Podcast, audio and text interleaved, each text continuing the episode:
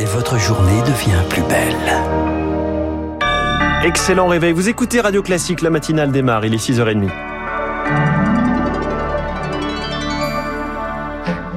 La matinale de Radio Classique avec François Geffrier. Et avec Charles Bonner pour l'essentiel qui commence ce matin avec la fin d'une carrière légendaire. Roger Federer, 41 ans, l'incarnation de l'élégance sur un cours de tennis, un palmarès immense, 20 titres du Grand Chelem en 24 ans de carrière et 1500 matchs.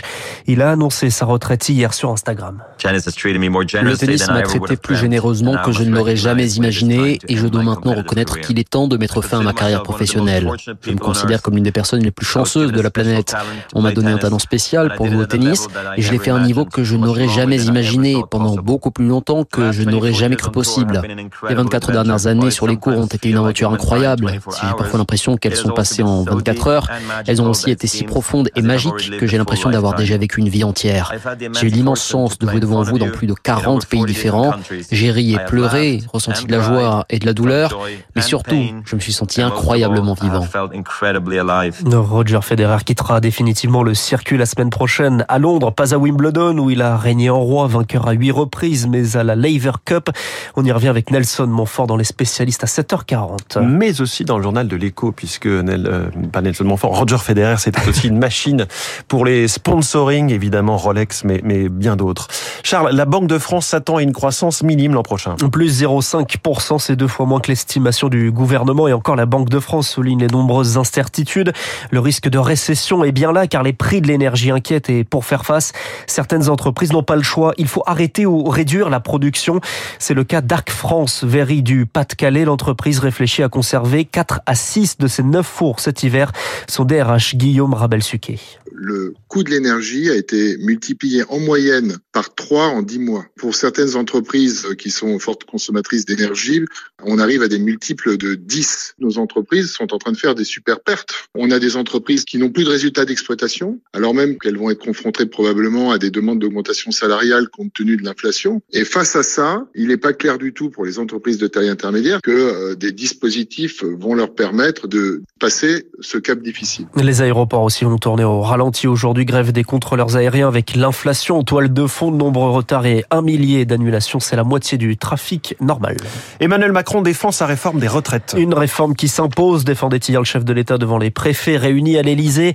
Pas de détails sur le calendrier ni sur la méthode par amendement au budget de la Sécu ou avec une loi ad hoc. Emmanuel Macron indique seulement vouloir la mener par la concertation sociale. C'est une autre réforme que le président veut mener sur l'asile et l'immigration. Un texte sera présenté en début d'année prochaine pour mettre fin à un système qualifié, selon lui, d'inefficace et inhumain. Au procès de l'attentat de Nice, les victimes ont revécu 4 minutes 17 secondes d'horreur. Un camion qui fonce dans une foule, tuant 86 personnes, des adultes, des enfants.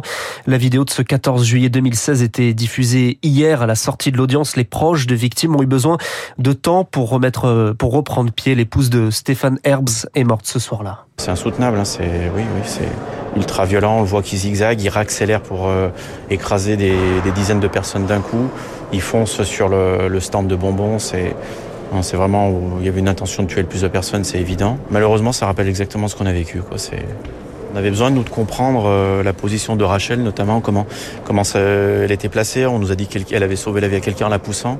Et en fait, la grosse déception, c'est qu'on pas est dans une zone qui est non couverte, donc euh, on n'apprend rien. On n'a pas les réponses aux questions qui nous entreront toujours. Et ça, j'en suis persuadé. Un témoignage recueilli par Céline Martelet pour Radio Classique.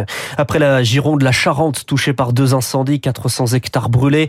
Le premier était fixé hier soir, le deuxième ne progressait plus. Le roi Charles III se recueillera ce soir devant le cercueil de la reine Elisabeth à Westminster. Accompagné de ses frères et sœurs au Westminster Hall où le public continue de faire la queue 6 km et demi ce matin. Charles III qui n'hérite pas seulement du trône mais également du patrimoine de sa mère, une fortune colossale, Marc Tédé. En tant que souverain, Charles III devient dépositaire de la Royal Collection, les fameux joyaux de la couronne exposés à la Tour de Londres, mais aussi de milliers d'œuvres d'art, des Rembrandt, Cadaletto ou encore 600 dessins de Léonard de Vinci. À cela s'ajoutent le domaine de la couronne, près de 16 milliards d'euros. Cela comprend les palais de Buckingham, Windsor, Kensington, mais également 200 000 mètres carrés de bureaux, de l'immobilier résidentiel et 800 000 hectares de terres agricoles, ainsi que l'ensemble du parc éolien offshore du Royaume-Uni. Charles III, en sa qualité de monarque, hérite aussi du duché de Lancaster, évalué à 600 millions d'euros. Il cède en revanche à son fils William, devenu prince héritier, le duché de Cornouailles, estimé lui à plus de 900 millions d'euros. Reste le patrimoine privé de la reine, le plus secret, donc le plus difficile à évaluer, sans doute 425 millions d'euros selon le Sunday Times. Les châteaux de Balmoral et Sandringham en font partie au même titre qu'une écurie de chevaux, ainsi que plusieurs voitures de collection. Et pour les funérailles lundi, la Russie n'est pas conviée en pleine guerre en Ukraine. C'est une attitude blasphématoire, estime le Kremlin. De leur côté, les États-Unis annoncent une nouvelle aide de 600 millions de dollars à l'Ukraine. Du football, Charles, pour terminer, et performance décevante hein, en Coupe d'Europe. Ouais, Rennes et Nice ont fait match nul. Le premier contre les Turcs de Fenerbahçe, les seconds contre le Partizan Belgrade. Défaite de Nantes en Azerbaïdjan 1-0, 3-0 pardon contre Karabag et de Monaco à domicile 1-0 contre les Hongrois de Ferencvaros. Merci Charles Bonner le journal de 6h30. Il est 6h36, place à l'actualité.